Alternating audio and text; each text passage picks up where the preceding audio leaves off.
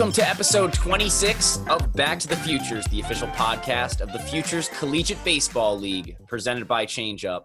I'm Matt Zatilli. I am joined, as always, by my co host, Owen Shadrick.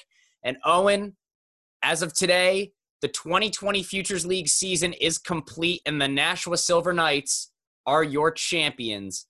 What an incredible season, and what a championship series it was. Great to see you. How you doing, and what is your instant reaction to what we saw? I'm great, Matt. That was an unbelievable game three last night. Kyle Bouchard did it again for the Silver Knights, and Worcester came so close to winning their fifth, but it ended up being Nashua on top. Congratulations again to the Bravehearts on an incredible season, and of course to the Silver Knights on picking up their fifth title. And Kyle Jackson, the 2020 Manager of the Year. We always say we have very special guests. This one is, in fact, confirmed very special. He was at the helm for the Nashua Silver Knights in his first year as field manager, led them to a title. He joined us Sunday morning for this podcast episode. It's a great one, it's a long one.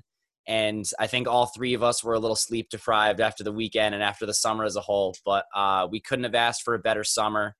And once again, congratulations to Nashua. And Owen, this is going to be our second to last episode for season one. So, fans, Fear not, we have an episode coming out Thursday recapping everything that went on. We're going to have a very special guest. We're even going to have a special segment of quick hits with Owen and I. So, chance to get to know your podcast hosts a little bit more and a little treat for what's been an awesome summer. Cannot thank everyone around the league enough for their efforts fans, players, coaches, owners, game day staff. Everyone was phenomenal. It went swimmingly. And in a year that has been as tumultuous as 2020 has, what an awesome bright spot for everyone around the league. Yeah, Matt, this summer has been so rewarding for everybody involved in the league, and it's just been so great after such a tough start to this year of 2020. And we hope that we can ride the good momentum from the Futures League and that 2020, hopefully, we're a second half team. Who knows? We got a couple months left but regardless uh, we'll talk about this thursday. But once again thank you so much to all the fans who've been along with us for this journey. For the podcast it was something that you know started off as an idea and has turned into 26 episodes now. And uh, really excited to bring you one more here recapping the championship series. So without further ado let's get into our interview with silver knights manager kyle jackson at this time, we now welcome on a very special guest. Last night, he led the Nashua Silver Knights to victory in the 2020 Futures Collegiate Baseball League Championship Series. He was also the recipient of this year's Manager of the Year award. It is Kyle Jackson, field manager of the Nashua Silver Knights. Kyle, first off, congratulations on the title. And additionally, welcome to the podcast. Thank you so much for joining us today. How are you? I'm great. Thank you very much. Well, this is an interview that uh, we've been trying to make happen for a while. That we've heard that you, you know, were interested in coming on the podcast. So, the last guest of season one before we conclude things coming up on Thursday. So, saving the best for last, some might say. I mean, I've been, I think I've watched every single one of them. So it's just like, oh, do I get a phone call? Do I get like, how's this happening? And then finally, I think in New Britain, uh, I don't know if it was you or someone was like, "Hey, we want to get you on." The, it was right before um, Jared's, and they're like, "Jared's like, hey, they want to talk to you. Get on." I was like, "Oh, me? No way!" So, so it's exciting. I think it was Josh Commons who coordinated it first, but when I finally approached you in New Britain, it was more of a finally, like, thanks for finally yeah. getting me on. I'm a tenured coach in the league, so either way, glad yeah. to make it happen, and uh, great to see you, especially under these circumstances. So let's get right into it. Recording on Sunday morning. You guys clinched on Saturday night. Walk us through what the last 24 hours have been and what was it like finally being in charge, your first year as manager, leading Nashua to their record-setting fifth championship in league history? Um, well, we had a we had a long night after um, Friday, just kind of figuring out things that were going on that we need to situate personally and then on the field. But waking up, I kind of tried to keep it the same. I was gonna roll. I knew I was gonna roll with the same lineup. I had a couple guys ask me like, "Let's stick with it," but I was like, "It's too early. Like, let me just see who their starter was gonna be." But just getting to the field, I just I kept it neutral for the guys. I didn't talk to them. I just was just like, "Hey, let's just enjoy it." Like my motto all year has been, "Win or lose, we play tomorrow." but there was no tomorrow. So it was Ariel was laughing. He goes, "Well, I guess you can't use that motto." I was like, "No." But um, put the lineup. Didn't talk to him. Just they let me throw the group four, which I've been vetoed out of pretty much a month into the season. They're like, "You're terrible." So, and I'd always ask to get in. They would just drop their bats. So um, it was just I kept it free and easy with the kids because I didn't want to put pressure on them. I think they all understood it. They've been there. I think half our roster was has been in the league, and to have a game three, it's I mean, there's I've been in game sevens, but for these guys, that game three of like this is their final summer game. They, I mean, just let them play. Kyle, you were born in Nashua. This championship must mean so much to you. What does it mean to you to bring home a championship to Nashua as the manager of the Silver Knights? Amazing. Having my house two minutes from the stadium and then getting the opportunity. Um, I think most everyone's aware of how I got the opportunity to be the pitching coach with, you know, the loss of the pitching coach seven years ago and then BJ giving me the reins of being the pitching coach. I never went to a Silver Knights game when I was living next to the stadium. I knew about it. I knew John Good, but to get the reins when BJ handed them over to me and the Cretans had faith in me and saw what I wanted to do with the team and the energy level that I was going to bring to the team and to make it fun um, and less of a business for the guys. Like I didn't care if we won or lost. Like I wanted these kids to learn something and play. But for me, I was in shock when we won it. I think we had three opportunities to strike the last kid out, um, and it was like credit to Worcester for giving me a heart attack. Like I was excited for that matchup with Dufault and Rice. I was like, this is MVP versus a kid that throws really hard, and he wants it because he was pitcher of the year when he was here as a a starter. So for him to finish it, and I know he left on a sour note, um, losing to Brockton in the the one game playoff. So I don't think it's hit me um, yet. I think it will when me and Cam see each other. I said I need a couple days from you. Um, I need a couple days from the park. I just need to regroup because it's a. I mean, 42 games. I mean, we brought it to the end, and it was well deserved on both sides of the team. But for me, I think I've won it as a double A player with Portland, and that's a whole nother experience. But to win it as a manager, saying like, "This is your team. You and your GM picked this, these guys. You stuck with them to the end. You had great pickups with Kyle and Nate, just the whole team." But I mean, it's hard to give an answer of like what it means to me until like I get that ring on my finger and that's my team of that has won that championship. So you talk about being pushed to the brink. You guys are the first team in Futures League history who have lost the first game in the championship series and have come back to win two straight. You also had to go through two-time defending Worcester, three fantastic back and forth games. Talk about their squad and what pres- what challenges they presented you, having to dig deep, go to your bullpen, and just trust your guys to do what they've done all season long when we lost that first one, I I told Ariel, I go, we have to win the first game. I go, and we faced uh, Chirobi the before, and I figured, all right, the guys have seen him before. They, you know, lay off the breaking ball, make him throw for strikes, and if he does, then kudos to him. And he did that, but um, and then sit the fastball, and to have that uh, like a heartbreak of getting that guy to third with one out and then Stallman coming up and breaking his bat. Like that was just that closer just threw it one of the nastiest slider I've seen um, to Schreffler on that 0-2. But that was a tough because I knew who we had next, and I knew who they had in the bullpen. I mean, you have Baez coming, who probably a potential draft pick. He's got a, I think it was a sub sub two ERA. Um, and we faced him twice, and he shut us down twice. And then knowing that they had Babineau in the bull in the bullpen, like that scared me going in the game too. And the fact that we jumped out to a five nothing on him, I was like, oh, this could be like a, a blowout. But he upped. Um, the I told him yesterday. I think it was in the sixth, and I walked up. I was like, as Matt, as upset as you are, you settled down and you just you annihilated us for those five innings. I think. I mean, and that that put them kept them in the game, even though it was five to one. That team can put up four or five in a heartbeat with base hits after base hits.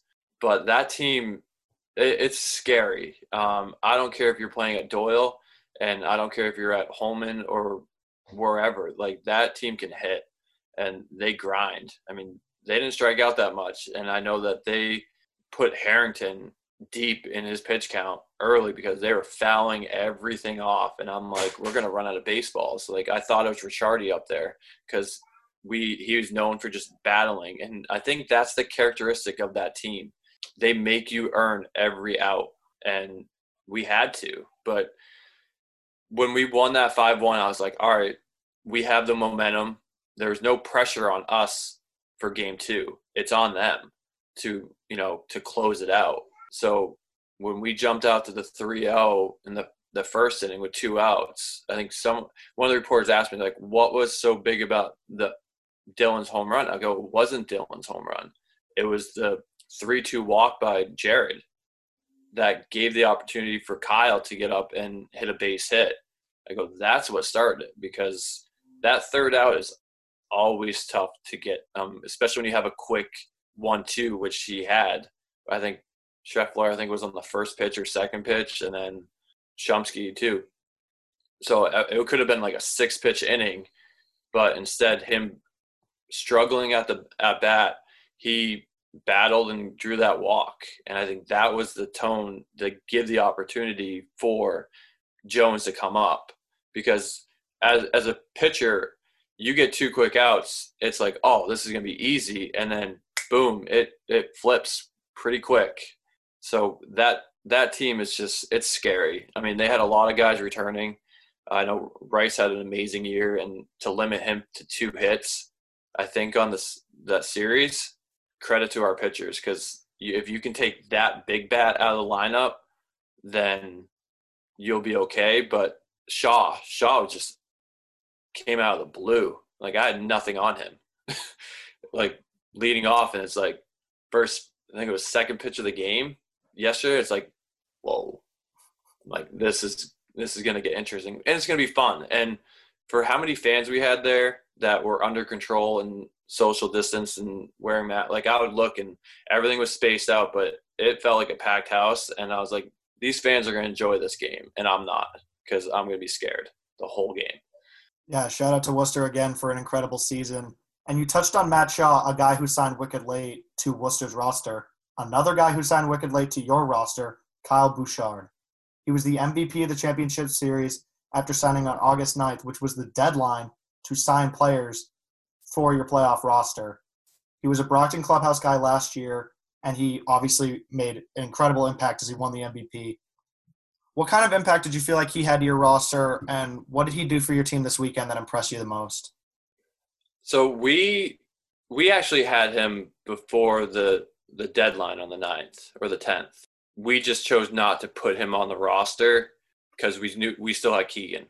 Um, and then when the commissioner gave us the email of the final deadline. It was like, all right, let's just put Nate, let's put Kyle, um, and put him on there. So it's fine. But he he was coming, I think, the beginning of August. But I knew him when he was with the Vineyard, and I know that he the the kid could hit.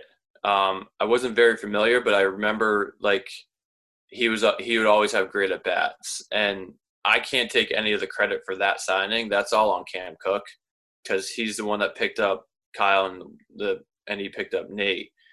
When we played Brockton in that must win for us, like that was game one for our playoffs, um, in my opinion. Because if we lose that game, now Brockton's probably in the playoffs because we then have to face North Shore and then we have to go to Westfield. So when he hit that two run shot, I was like, all right, we we can work with this. And then he just kept getting hits after hits after hits. And the at bats that he had, like, I don't think he ever went down. If he struck out, it was going to be a five or six pitch at bat, which as a manager, you love that because you're making them throw more pitches. You're giving the opportunity for our hitters to see more pitches if they're paying attention in the dugout. But he brought, he fit in really, really well with the team. They got a total of five or six Nichols kids, so it was almost like a Nichols team, like a reunion for them.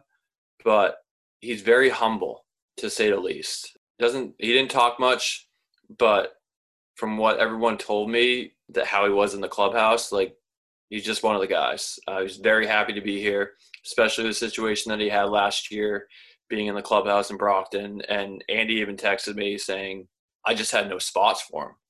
And he goes, "I wanted him. He would hit BP with them." And he goes, "I just had no spots." So it, for me, it was a different situation to see how signing guys and picking up guys and losing guys and dealing with when they have to go back to school. When Palucci asked me like MVP, I was like, it's Boosh.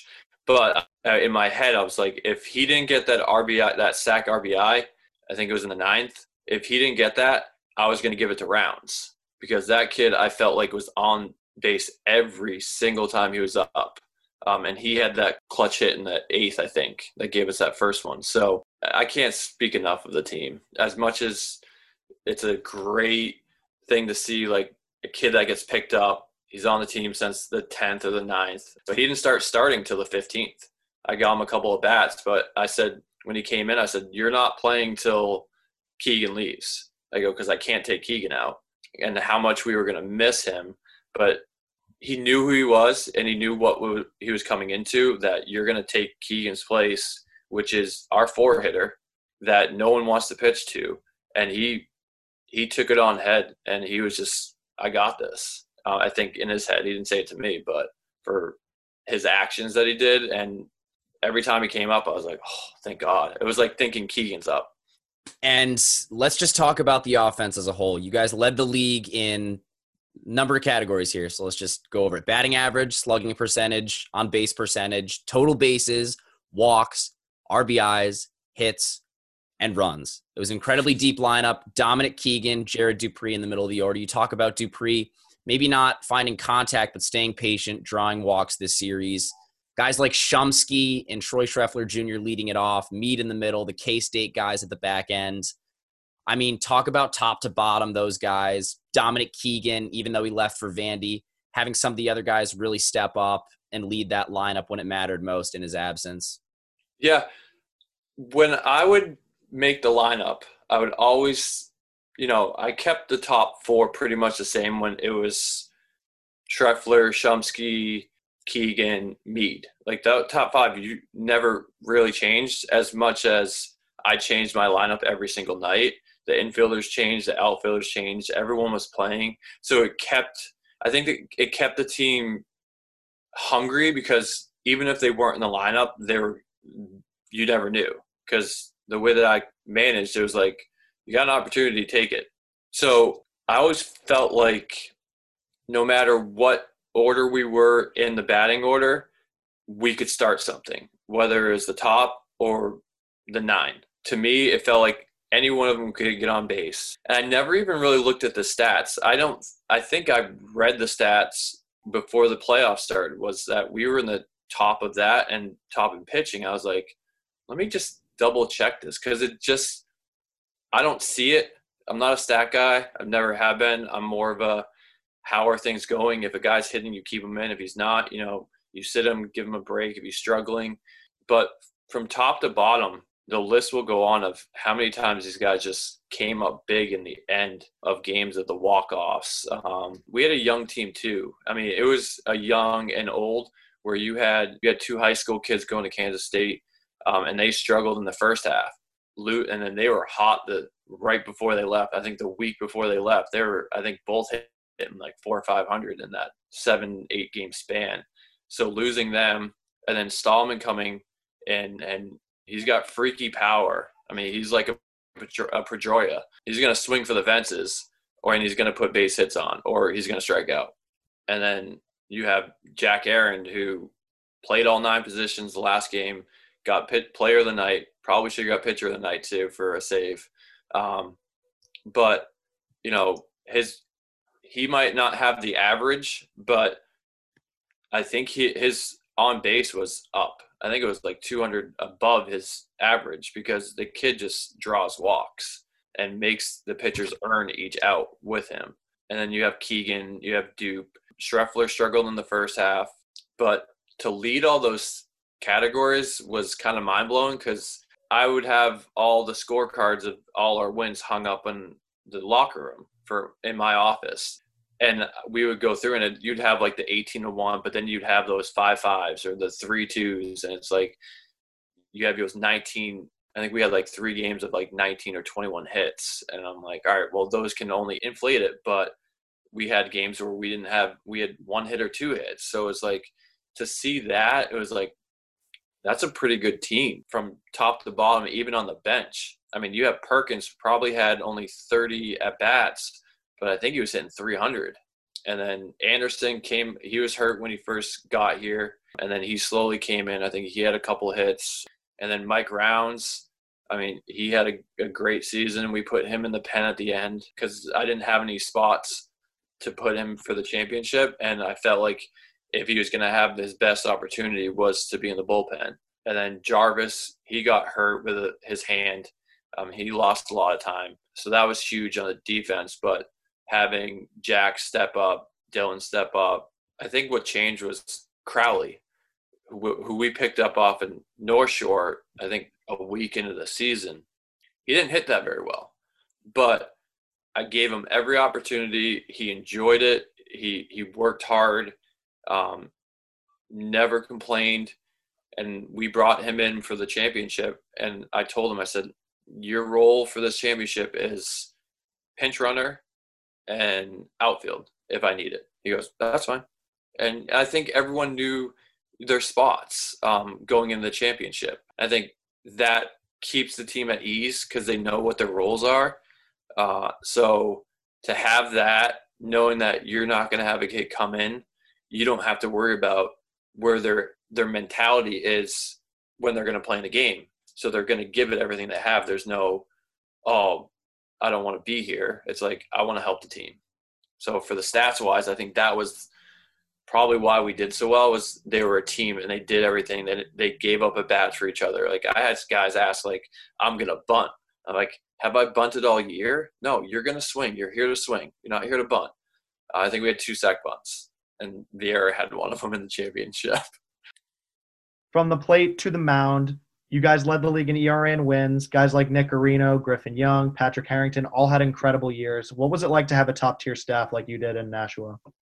Our staff changed. We lost Mossow, I think, after his second start. And he was a, like, I was counting on him. I mean, to have that lefty starter um, with how many lefties that were in this league. I mean, that was a, a tough loss for us Young started out of the bullpen, same with Garino, and then Quintal he he struggled too. So it was kind of like I didn't even think we. I thought we were probably bottom, honestly, in the ERA. I didn't even know that we were even that close. I know how hard Ariel worked with every pitcher, from Walker, who only threw three innings, but he he stuck with this whole team and he said, "I want to just work. I don't care if I pitch. Just let me get better." But our staff was amazing. They whatever spot they got in, they competed. Um, they threw strikes. They didn't. I told them, I just want them to, you know, make them put in play. Give your defense a chance. I, I think that helps a lot out on, and it keeps the defense on their toes instead of just sitting in like our ball one, ball two, here we go, and they start getting flat footed. So make the defense work. Make them use them to your advantage because they're there to help you but going into the season, I thought we had a great staff, and then they struggled out of the gates. I think a lot of guys, a lot of teams did, with having such a long break of being on the mound, seeing game. They didn't have their college season to get comfortable with the mound. So the way that Young and Garino switched to the starting role blew my mind away. How well they did especially Garino. I knew what I had with Young from last year, but with Garino, for a kid that doesn't throw hard, but throws all of his pitches for strikes. And that kid works so fast. He's it's like I think we'll average a two hour game if he goes seven innings. His start in game two was I had so much confidence in him. And then Harrington came out of the bullpen. So I think for my staff, they surpe- sur- oh, surpassed my expectations of how well they did as a team. So, talking about Ariel Ramos, this is your first year as manager, as we've already mentioned. How different does this one feel from 2016 and 2017? And what kind of a relationship do you have with Ariel? What does he bring to the table now? And what messages have you sent him as he is in your former role now with the team? When me and Cam were talking about a pitching coach or just an assistant coach, because I was still on the on the fence of do I want to do both? I knew it would be a tough task if I wanted to do both of the pitchers and the hitters, but I knew Ariel from North Shore and I talked to Odie before I interviewed Ariel. And I asked him what type of person he is. And he said, he will do anything for you. He's military background, great guy, loves this game and loves to learn. And he goes, you couldn't have asked for, a, if you choose to sign him or to assist you, you will get everything that, that he has to offer. So how he interacted with the pitchers he was playing catch with every single pitcher and he was never in the office i would just be in the office by myself i'm like where's ariel like who uh, i got no one to talk to i go i got an hour and a half two hours before game and i got no one to talk to and i'd walk out and he's out there playing catch with every pitcher like asking do you want to play catch do you want to work do you want video i never expected it because i i didn't do that as a pitching coach i was more or less of let's talk after your outing, you know, and assess that. What are the positives? What are the negatives? What, how did you feel? That was mine is more verbal and communication of how I teach, but he is hands on. And I mean, I, I'm lucky to have him on my staff to be there and for him to win a championship. I know he had a great year last year with North Shore. I thought they were going to win it. But the fact that he's so humble and so honest with everybody and how hard he works with each and every pitcher whether they're even pitching in the games or not like he is telling these guys let's get a bullpen. Let's do this. Let's work on flat ground i will be there for you. And i'm like wow. Just shocked of the guy that he is and the family man that he is. I mean he just had a little a little one and he left me and those three days. I was like, I'm so glad that I'm not doing this by myself because it's a lot to handle, especially with 38 guys on your team.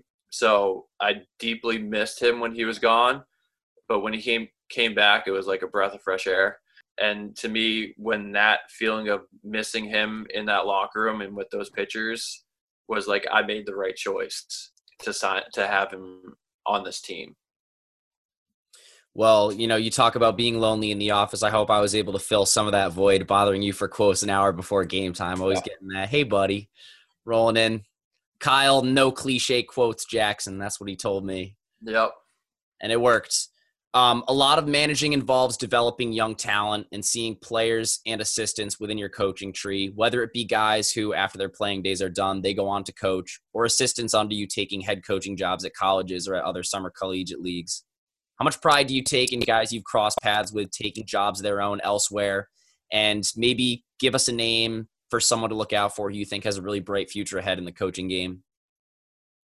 I'd say Jack Arend.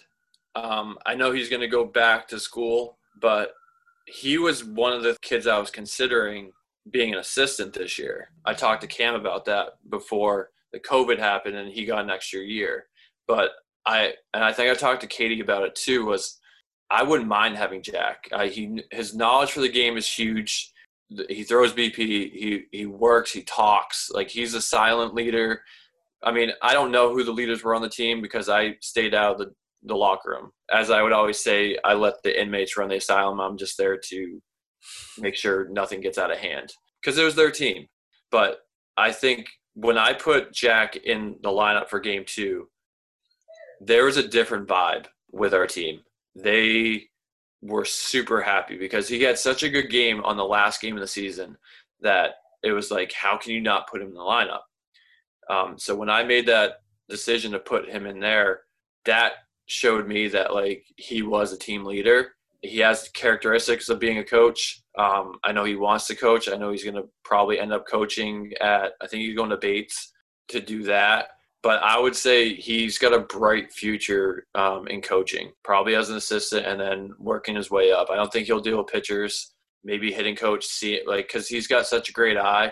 I think that will be beneficial to him and then maybe up to a managing role somewhere, maybe in the futures league or wherever. So a lot of your players are returning to situations at school this fall with incredibly uncertainty in terms of if they're playing in the fall, what their spring season holds, even some players finding out about the cancellation of their program for a year or even two.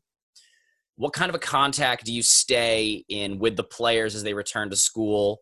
And you know, what kind of a message do you send your guys off with as this is truly an unprecedented school year that we're going to be entering into?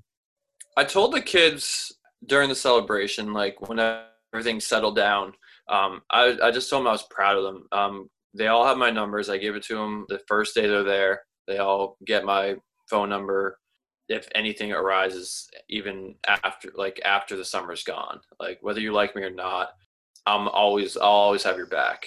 I just I wish them good luck. I said enjoy this this day because it it it comes not that often that you win a championship because there's only one and the grind that you have to do to get to that is tough enough and to pull it off with pretty much your whole team that you started with for their school year i mean that's i, I saw that nyit they canceled i think it was two years or something like that and i'm like i think worcester had like two kids or two or three kids from that college. And like the 2020 year is just a crazy year of just everything happening. So I wish them the best. I said, I mean, that's all you really can do because now it's in the school's hands. But I said, soak this in because you don't know when you're going to play again. Um, you might not play till next summer. The possibility of that is happening because anything can happen in 2020. So, yeah, I told them just enjoy it. If you need me, call me. I, I stay in contact with a couple coaches. Um, Cam has his coaches. I have mine. Um, I already talked to the Maryland coach Corey, who I've known since he was like eight years old. He texted me saying congratulations, um, and he he's they're still uncertain um, of what they're gonna do because it's I mean it's on the administrations and the schools, but it's tough. I mean, I'm happy that we were able to play. I was happy that we were able to bring in extra guys to put on the roster to give these kids another chance or just to get on the field and be with a whole another team be with a team because um, they missed that this year for their school so for them i think just good luck it's certainly been a year of uncertainty and that's great that you you keep in contact with your players even when this is all said and done yeah I, i've done that since um, i was a pitching coach i mean i still stay in contact with um, Kevin McGee, who's with the Orioles. Um, he was a St. John's kid. I've always said never burn a bridge because in baseball, it's such a small community. As big as baseball is, you had my scout that drafted me on the podcast, and I didn't even know his son was playing in New Britain. And I remember when he had he was a little kid. I mean, and that was in 2001. And I've told my guys before I go, whoever you meet, whatever coach that's on the other team, whatever umpire you have, whether you got a bad called strike or whatever, you never show them up. You never put a sour taste in their mouth because you're going to see them again. It might not be the next game. It might not be next week. It might be next year or two years. You know, take Andy and Brockton, the manager he played in my parents' AAU program. It's weird how everything just funnels into baseball. So I, I tell them just never burn a bridge, stay in contact. If you need anything, you have my number, you have Ariel's number, and enjoy it and just be professional. Um, I kind of made this year a professional year of like when you have fun, but when you step on that field, it's you know you're gonna act professional. I don't I don't like chirping. I, I put an end to it. Um, I've had a lot of the umpires said I, I like when we man, when we have to ump your team because we we're not going to get yelled at. We're not going to hear the where's that pitch because I don't do it.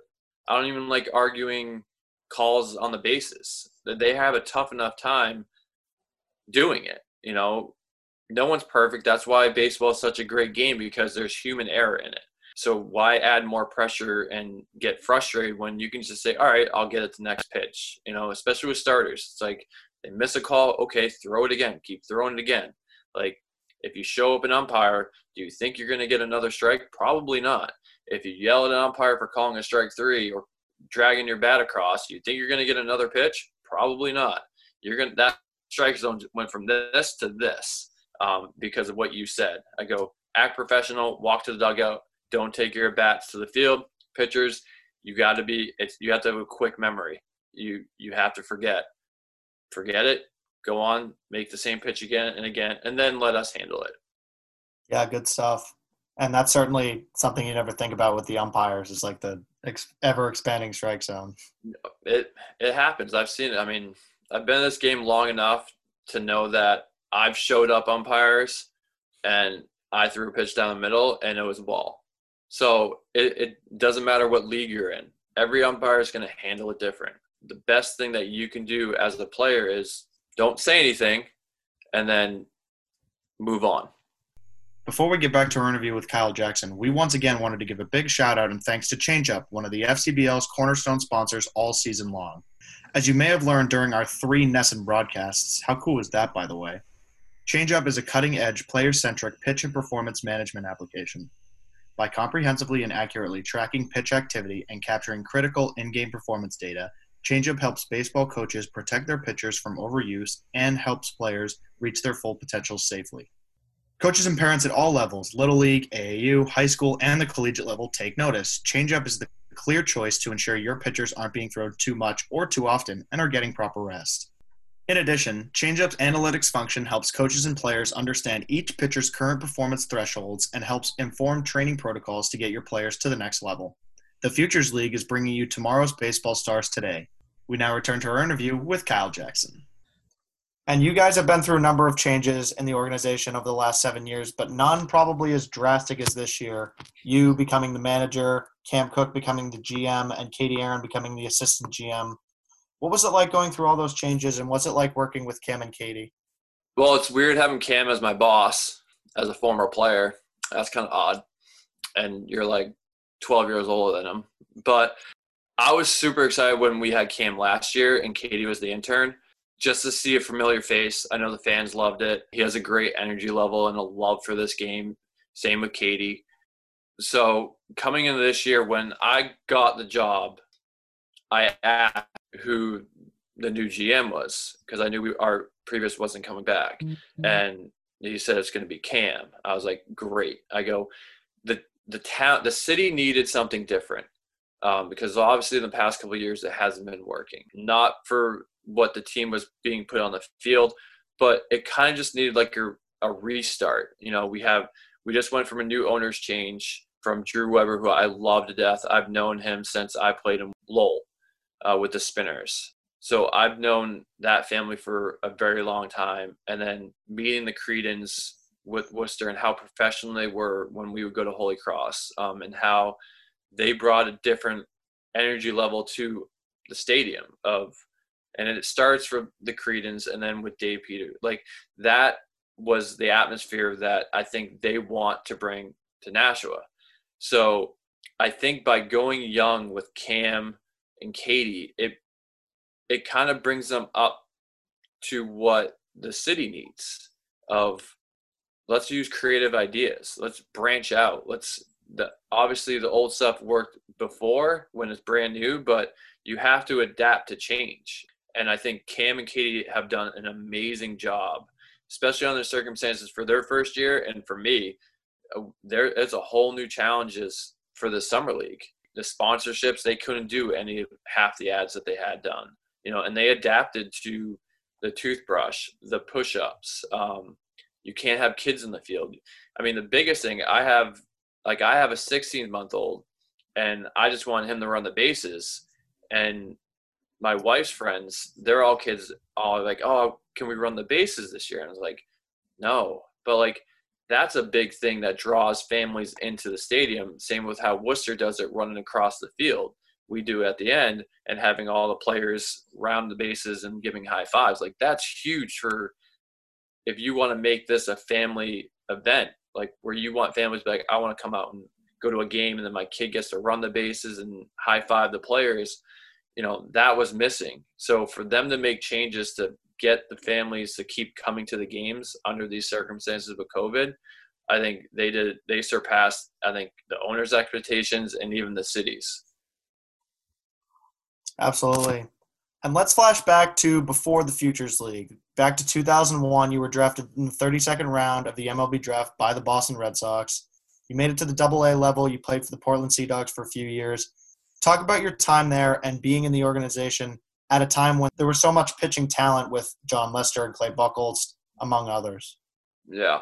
Let's revert back to your podcast when Ray Fagnant said, and we had a conversation saying it's a bad time to be a pitcher in that organization during those years.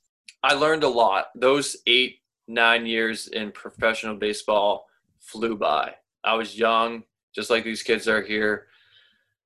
I wish I knew what I knew now when I was back playing.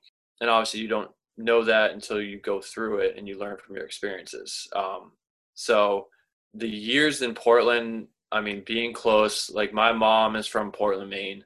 Um, so, I went to the Sea Dogs games when they were the Marlins. And I think the catcher, the big name p- player they had was Charles Johnson. So he was the catcher there. My grand, I think my grandparents brought us to a game. So when I got called up to go to Portland, that was like the most amazing experience I've had. Besides being getting the phone call from Hanson saying that we've added you to the 40 man roster, those two experiences are like no other. Of getting that phone call, playing with Buchholz, Lester, Hanley, Masterson, Bowden, Pedroia.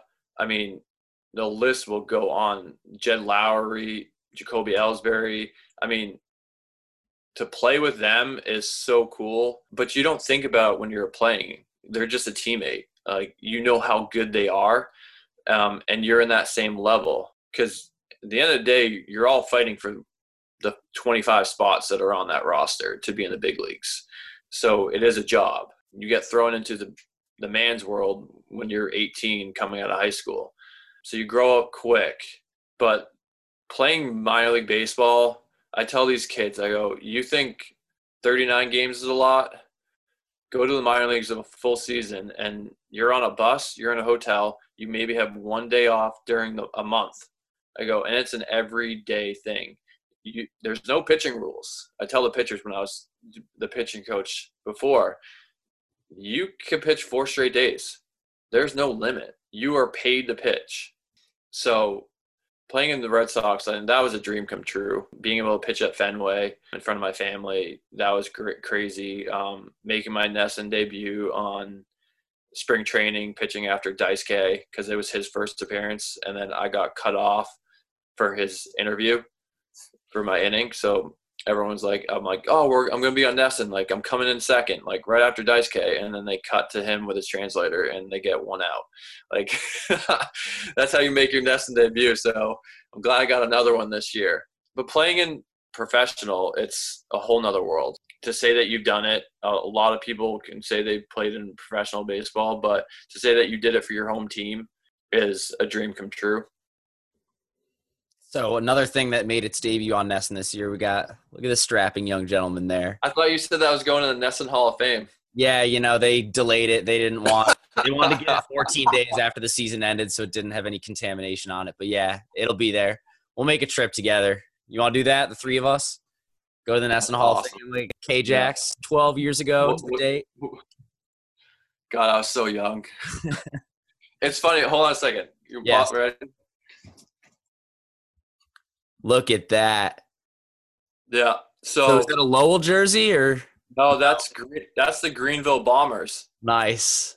So I get occasionally I'll get cards sent to me from like those cities to um sign it, and they're like, if you have any extras, and sometimes I'll write, I'll send it back like, do you have any extras to send me? you don't even think about keeping them like because they're just like the team cards and then you have like your Topps that you get as a rookie and stuff like that when you sign the contract. But like i'm like wow i was that young.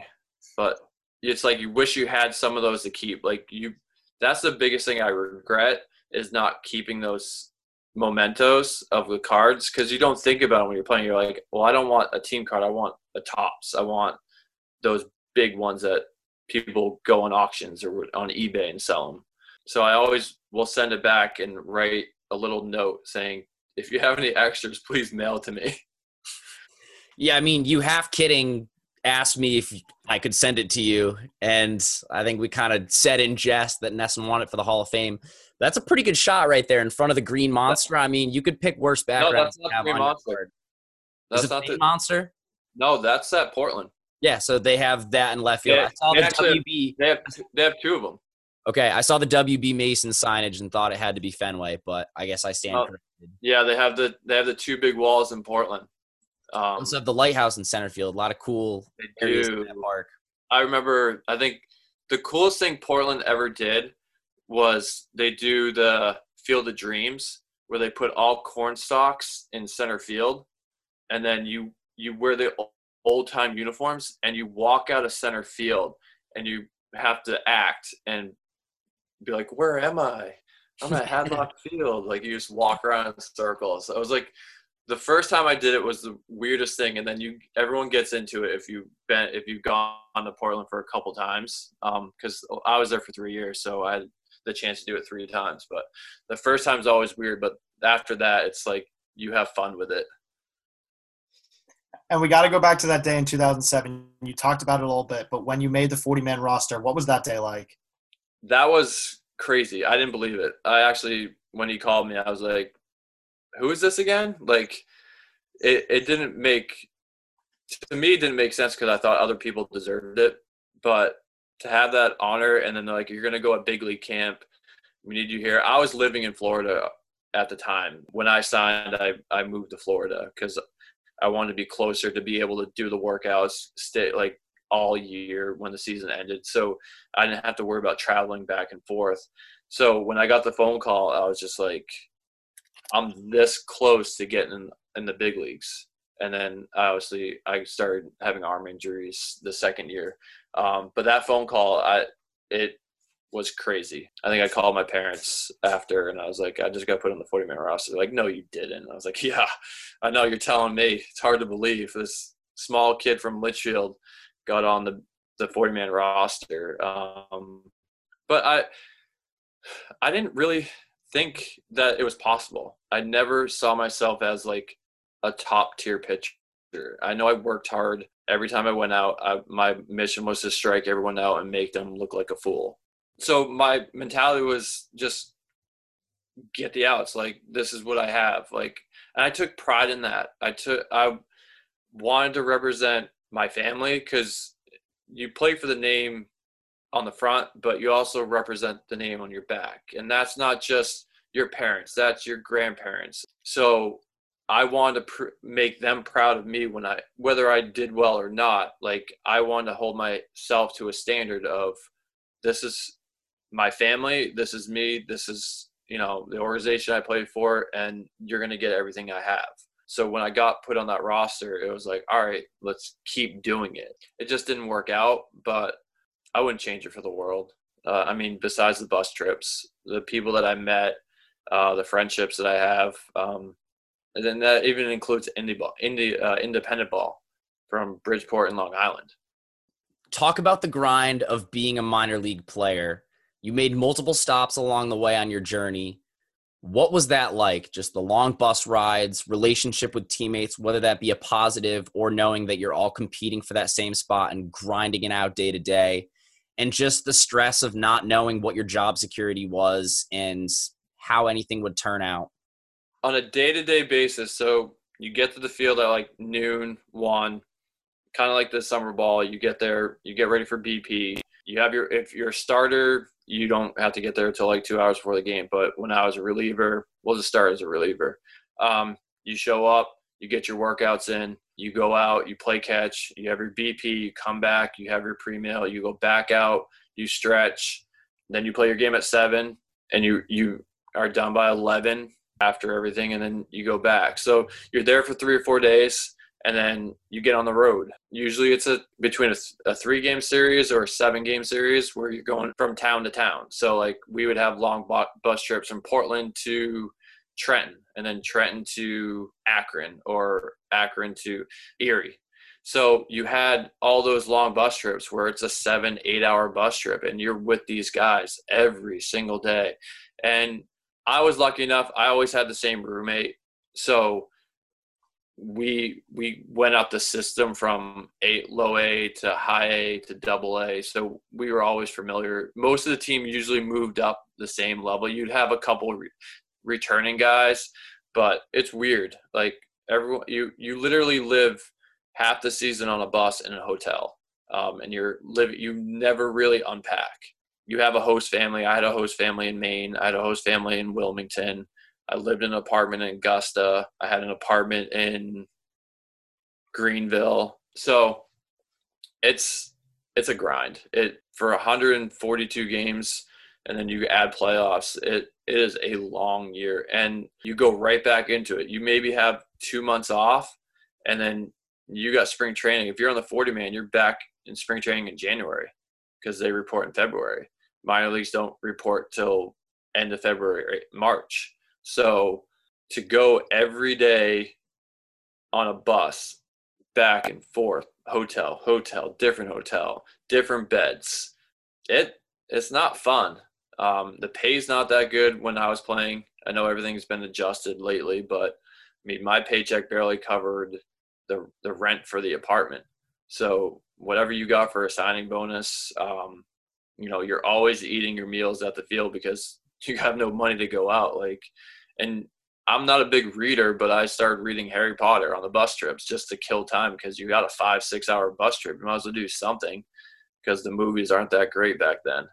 Uh, we didn't have Blu ray and HD stuff, so you're running cassettes. and some of those bus rides, that's not Nashua to New Britain. Like you said, that's Portland, Maine to Akron, Ohio, or Reading, Pennsylvania. I can only imagine in the Eastern League what that schedule is like. Now, on the back of this card, for the people who may be listening to the audio version, can't see the video, it says Kyle recorded 83 strikeouts, second on the team in 70.2 innings pitched in 2007. You were playing well at that level, which not a ton of guys get the opportunity to do. Looking back on it, just talk about towards the end of your minor league career. When did you know your time was up? And looking back on it, I know this is a lot to ask, but if you wouldn't mind sharing, do you have any regrets about not making it? Do you play the hypothetical of what would have happened had you stayed healthy? And have you made peace with how things turned out and where you are now in baseball? So my second year on the the 40 man, we were always when I first signed with the Red Sox, the coaches and trainers would always say, if you're not hurt, don't come in here. You don't want to have that look as being a, a training rat of I'm in there for little things. Like if you're not fully hurt, stay out of the training room. So that was my mentality. I, if I'm if I'm okay, if I'm not in pain, I'm gonna stay out stay out of the training room. I'm just gonna get stretched, do my my band work, the manual stuff, and that's it, uh, and get iced. Um, so that mentality was from 2002 to 2007. So for five years, I stayed out of the training room. I, so I didn't want to complain or anything, like just what I was taught and I lived by. So I didn't notice it till the end of the year when I went to the Arizona Fall League. I was set to go my second year back to back. And at the end of that Portland year, my arm was just the elbow and forearm were just they're swelling up and i started losing feeling in like my three fingers of where the tension was so tough in the forearm that it was just cutting stuff off but it didn't hurt. So it was kind of like you didn't want to complain so you just went in there and got stretched got it rub like rub like rub it out to get the swelling out and then you move on.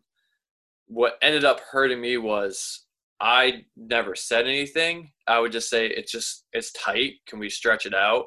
it ended up being I had bone chips that were rupture, uh, rupturing the UCL nerve that connect those three fingers.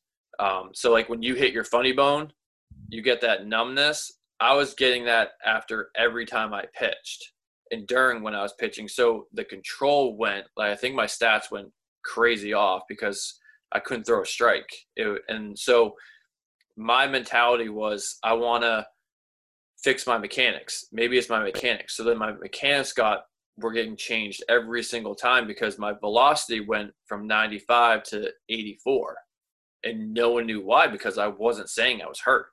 And I knew I was getting I knew I was pretty I was on the thin line of being released because my stats weren't there. I there's two different Kyles. You have the Kyle that's throwing 95 and you have this Kyle that can't throw the ball and has no idea where it's going. So I knew it was coming. So when I got called in the office, I was like they're like we're going to release you. I was like, "Yeah, I know." I'm like, I'm not blind. I've seen kids get released all the time in the years that I've been there. So you have a good feeling for it.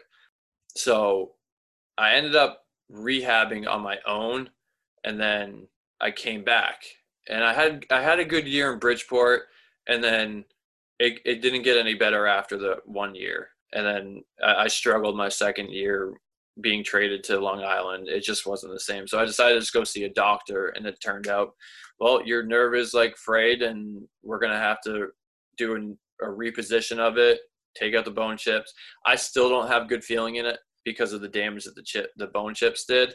So I took two years off. Once I decided to hang it up, I took two years off. I moved back home, and I wanted nothing to do with baseball until the opportunity of being a JV coach at Nashua South, and that ended up being an opportunity that BJ Neverett gave me after my first year, saying, "Here's the situation with our pitching coach. He passed away unexpectedly. What do you think?" And he's, I was like, "Well, how long do I have to decide?" And he's like, "Well, this is on a Friday," and he goes, "The players show up on Monday." I was like, "Let me talk to the wife," and she's like, "Do it. You, I know you want back into it." And the rest is history. I don't have any bad regrets. I wish I said something before, but it goes back to what I said in the beginning. I was taught stay out of training unless you're in super pain, unless something breaks and snaps off, you stay out of it. So it kind of hurt me at the end, but it's my own doing. I chose not to speak up. So that's the only regret I would have, but I would not change anything in the years that I played. Awesome. And yeah, kind of tying it back to the tying it all together and going back to the Futures League. How about a message to Silver Knights fans as we conclude officially conclude the 2020 season? Enjoy it, soak it in because this is who you have as your manager. I'm not going to change. The team's going to go out, have fun, compete. They'll do some silly stuff. Don't yell at me when I don't bunt because we're, we I don't bunt. You're you're here to hit. We will make mistakes, but they will always compete every single time. As long as I'm the manager, they will go out, give it 100%. Um, and you're going to have a different roster. You'll have a different lineup every single night because each kid deserves to show what they have on the field at home and, and to prove themselves to you guys and to their teammates. So breaking news on Back to the Futures, K-Jax is here to stay. So Big J journalist reporting. Unless my wife's going to sell the house. Yeah.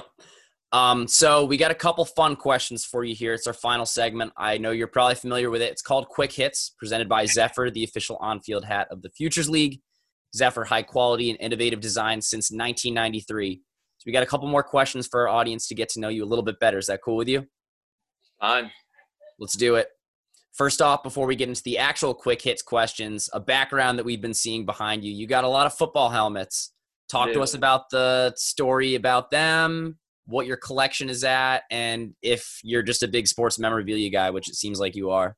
So I have about 30 full size helmets that are all autographed. It's a bad habit, but there's like, you have a Mahomes, there's a Brady, um, there's my wife. Sorry. um, so you have Montana, Peyton Manning. So I got into it two years ago of collecting them. It's almost like a gambling thing, but it's just a rastastic of you pick up like I explained to you before. You spend a certain amount for a division, and they open up one box, and if that division is yours, you win the helmet. So it's a win or lose. But I always call it my Corbin. My son's name's Corbin, so I always call it his uh, college fund. So they'll all be gone when he hits 18. So I have a lot more collecting. But I also have other unique things like so there's a game used Gordon Hayward jersey in a frame, but up top you have there's a Cody Morissette bat from when he played for us. Um, up top over in the, the TV is my rookie of the year in the Gulf Coast um, bat from the Red Sox. Um, and then there's helmets up all around. It's a it's a cool thing. Like I had Steve Miller live with me this year um, from Penn State, and he came in there. He goes, "That's a lot." I was like, "Yeah." The KJax Man Cave is that where business gets taken care of at home? Yeah, my game room too. The wife's gonna kick me out of the living room soon. Some business, some play. Never hurt anyone. No. All right, now let's launch into the actual questions here. Favorite Silver Knights player from your tenure with the team? And as you know from listening to episodes of past, you can list a couple if you can't narrow it down to just one. So I would say Dylan Jones, Kevin McGee, Kyle Skidmore, Ryan Sullivan. I'd ha- I, I'm gonna have to say Troy for the this year. Um, they're all completely different, and they all had a unique thing about them, whether it was on the field or off the field. But the way that they presented themselves on the field and how they did with the kids in camp and how they interact with the fans back then, like they're fan favorites. Um, I couldn't ask for a better. I, it's tough to list a whole bunch. I love Dufault. I'm glad he got his revenge in this league, not just on Worcester, but because Worcester didn't do Brock, uh, Brockton's one that knocked him out, but just to come back and get that championship. Same with Dupree. I mean, same thing. I'm just happy for all of them. Yeah, certainly. I'm sure the revenge and just the taste in their mouth is so sweet after everything I've experienced at school last year with the knockout and coming back and finally getting to hoist that trophy. So once again, Yeah. congrats on every front to your players and yourself. It was unbelievable being there this weekend. Now, how about a favorite teammate that you've had in your career professionally? Um, so there's two. So there is um, Mike James, who I roomed with from a rookie ball to Augusta to Greenville, all the way up. And then there's Billy Kovach. Um, he was at my wedding. We played only for three months in Long Island, but love that kid to death. Great kid, lives in Florida. Just those are like my two that I um, I'm more close with Billy. I talk to him like every day. We'll play video games together, um, stuff like that. But those are like my two that I'll remember forever. Now, let's talk about ballparks. Favorite ballpark you've played at and favorite ballpark you've attended a game at? Um, so Hadlock Field, probably my favorite, and then I'll just say memorable is the uh, Fenway. Yeah, I don't think anyone's going to try to argue you on that one. Um, how about a baseball stadium or just a sporting event in general that's on your bucket list that you really want to go to when all's said and done? I really want to go to Seattle for a Seahawks game. I was we went last year to Seattle and we we dro- we walked by it. I would love to go there, uh, watch a game. I think the Pats actually go there this year, um, so I might make a plane trip. Um, that's on my bucket list. Same with um, NRG Stadium for the Texans. Both uh, both great stadiums. Be really interesting if you know you get a Yeah. chance to go to Seattle if it's at full capacity just to see an atmosphere like that. Yeah, How about pitching entrance music, either that you had when you were playing or something you would put on now? So mine was uh, Fort Minor. Remember the name? Um, yeah, goes back to everything else. Yeah. I mean, So- hey, it's kind of a meme amongst people our age, but you know, that it's got a it's got a lot of Yeah, when that's something that'll hype you up. when you're 37. Love it. Favorite big league team? I like the Giants. I was a big um, Barry Bonds fan when I was younger, and just love the Giants. So that follow up is he your favorite player? of all time, current or historical? No. Let's see if you guys remember this one. My favorite player was Jody Reed with the Red Sox. Second Okay. base. Yeah. That's why I wanted to be a second baseman when I grew up. What years did he play for the team? Oh God, I don't know. Probably in the nineties. Yeah, that's that's Yeah. before we were born. But good answer. but it, it was but it was Barry Bonds and then uh, Jody Reed was the two that I remember. and then how about a baseball nickname? Um, it was always been K-Jax. Um, that's kind of stuck with me. Perfect. And are you superstitious at all? Very. So when we lost game one, I didn't go to Janot's to have a sub. So I went to Janot's on game two, did that. I didn't I wore my socks high for BP on game one and we lost. So I wore regular socks for BP. And then when we won, I did the same exact thing of I bought two Red Bulls, an iced tea, a sub, got changed the right way, the same way. I listened to the same two songs from Kane Brown. I left at the exact same time on game two as I did on game three. And then I did the same order. I might as well. I figured if it's not broke, don't fix don't fix it. So I did that the same with the lineup. We won, stick with it. Um, so lineup's the same. I'm going to do the exact same thing. And I did the same thing when I was playing. I would I would have the same playlist in my headphones. I would tape my socks up the same way every single time.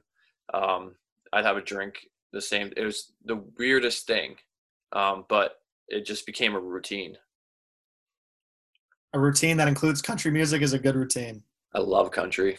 I love concerts too.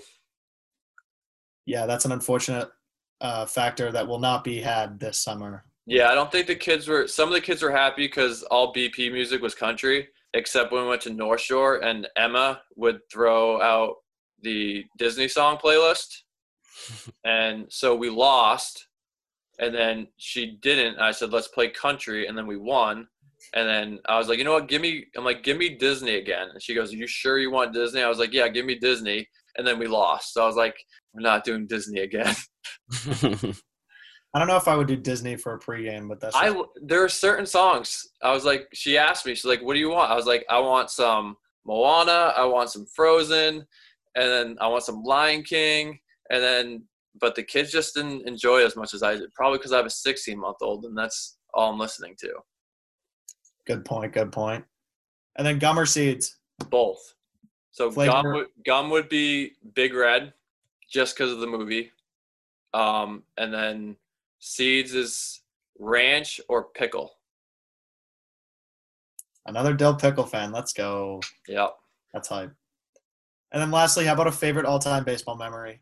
Besides last night winning the double A championship in 06 those are like the top two for baseball because the different point of views you have are crazy. Like player you are just you're pushing everybody you're jumping on the pile. Like there's no fans are cheering you're just clapping and everything. And then as a manager it's what do i do? I don't even know what to do. Like i literally after me and ariel and bill our trainer hugged and jumped like little schoolgirls. I went and saw Alex and the other Chase and say congratulations on a great season. And then I'm like, I don't even know what to do. Literally, like I'm not going and jumping on a dog pile. That'd just be weird. But I literally was like, do I just go to my office? Like, what do I do? Well, you did an interview with me right after it, so I appreciate You're welcome.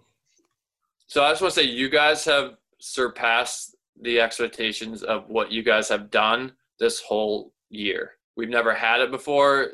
As you guys know, this is my seventh year.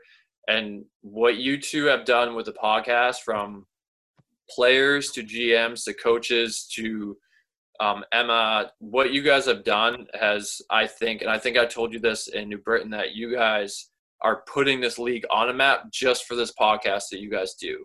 Uh, putting it on Twitter and Apple and putting on Facebook. Like, this is the stuff that, like I explained to you with Cam, of bringing this to the new age. You guys have done an amazing job. I'm glad to be a part of it and be on the last one of this year. Um, but congratulations and to, uh, kudos to you two for that. Thank you so much, Kyle. It means a lot. And it's not quite our last episode. You're our last guest, but Owen and I got a little season finale in the works on Thursday. So There you go. got one more to tune into.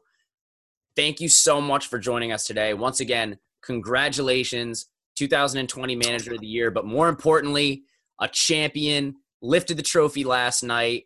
That shot of you and Bouchard after he accepted the MVP award and after you brought it over to your team and just seeing the jubilation on their face was priceless. Congratulations. Thank, Thank you you. so much for joining us today. Thank you guys. Appreciate it. So, this has been episode 26 of Back to the Futures, the official podcast of the Futures Collegiate Baseball League.